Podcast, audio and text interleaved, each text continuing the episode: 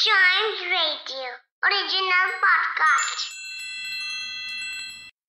मुगल बादशाह अकबर और उनके नवरत्न बीरबल के किस्से काफ़ी मशहूर हैं।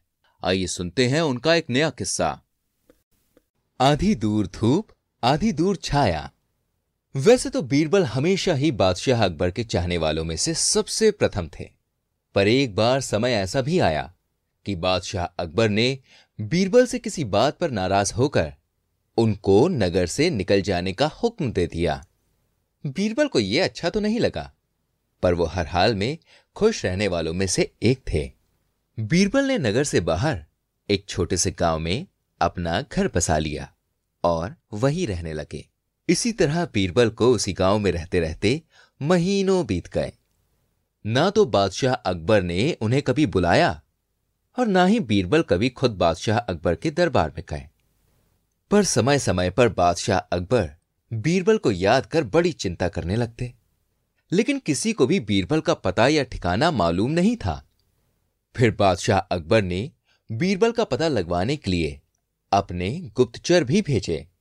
पर सारे के सारे बिना किसी खबर के खाली हाथ वापस आ गए।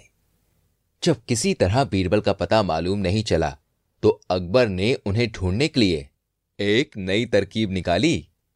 नगर नगर में ढिंडोरा करवाया कि जो कोई शख्स आधी दूर धूप और आधी दूर छाया में होकर बादशाह अकबर के पास आएगा, उसे एक हज़ार मोहरे इनाम में दी जाएँगी। बहुत लोगों ने इनाम पाने की इच्छा की, लेकिन किसी के भी दिमाग में आधी दूर धूप और आधी दूर छाया में से होने के आने की तरकीब दिमाग में बिल्कुल भी नहीं आई। जब ये बात धीरे धीरे करके बीरबल के कानों तक पहुँची तो वो समझ गए। ये बादशाह अकबर ने उनको ढूँढने के लिए एक पहेली रखी है।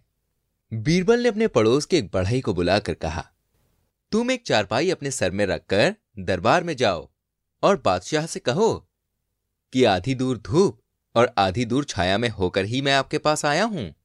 बढ़ई बीरबल को पहचानता था। इसीलिए उनकी बात मानकर चारपाई सर पे लेकर बादशाह के पास जा पहुँचा। और एक हज़ार मोहरे पाने का हकदार हुआ। बादशाह अकबर जानते थे कि इस पहेली को समझ पाना इस बढ़ई के बस की बात नहीं है। तो उन्होंने बढ़ई से पूछा सच सच बताना तुम्हें ऐसा करने की सलाह किसने दी? बढ़ई बेचारा डरते हुए बोला हुजूर एक ब्राह्मण कुछ दिनों से हमारे गाँव में आकर बस गया है। लोग उस ब्राह्मण को बीरबल के नाम से बुलाते हैं। बादशाह ये बात सुनकर भाई बड़े खुश हुए। और उन्होंने बढ़ई को शर्त के अनुसार एक हज़ार मोहरों का इनाम दिया और उसको अपने घर वापस भेज दिया। साथ ही अकबर ने अपने सिपाहियों को भी उसके साथ जाने और बीरबल को वापस लाने का निर्देश दिया। तो इस तरह इतनी कोशिशों के बाद बादशाह अकबर को आखिरकार बीरबल दोबारा मिल ही गए।